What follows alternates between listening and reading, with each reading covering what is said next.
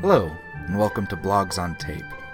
Today's post is Basic Wands, written by Brendan Strejcek and originally published on his blog Necropraxis at www.necropraxis.com. Basic Wands There are three main types of elemental wands flame, cold, and lightning. Magic users may craft any of these wands beginning at first level. Crafting requires a sympathetic component, which is not necessarily required to be valuable.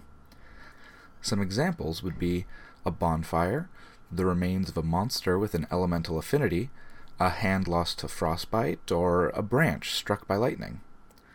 In addition to sympathetic components, a hundred gold pieces worth of components are required per wand level, along with one week of work.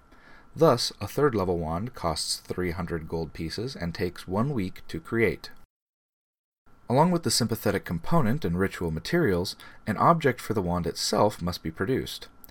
Simple objects may be used for the wand, such as a yew rod or a bone, though wands made from such mundane materials crumble to dust, shatter, or otherwise fall apart when exhausted.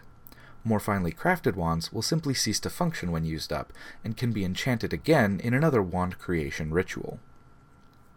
Traditionally, wands are batons, though this is not required.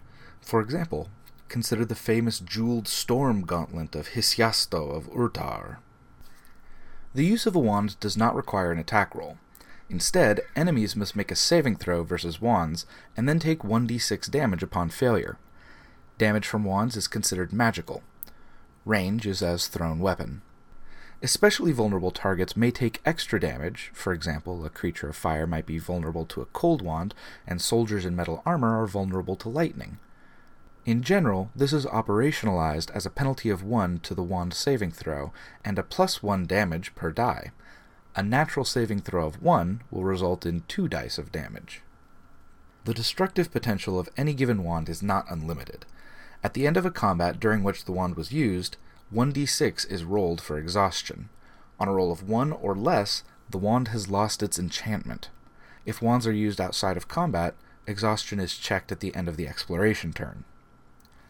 The three types of wands also have the following additional effects. Flame wands can ignite oil or flammable materials such as paper. Cold wands can cause a slowing and penalty to actions requiring fine motor control. Lightning wands also damage those touching the target, or in water with the target, etc. Wand level has several different effects. A higher level wand in the hands of a more experienced magic user is more difficult to resist. Enemies take a save penalty equal to the lesser of wand level and wand user spell capability. Spell capability is the highest level of spell that can be prepared, which is pretty much magic user level divided by 2. That is, higher level wands must be crafted to take advantage of higher level magic users' power. For example, the target of a 5th level magic user's 3rd level wand makes saves at a minus 3, because the highest level of spell that a 5th level magic user can cast is 3. The same magic user would have the same effectiveness with a 5th level wand because of being unable to fully take advantage of the wand's power.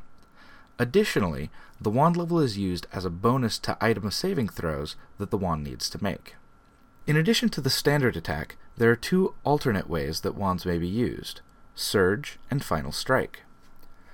Surges do one extra point of damage per wand level, assuming the target fails the save, but require an immediate check for wand exhaustion.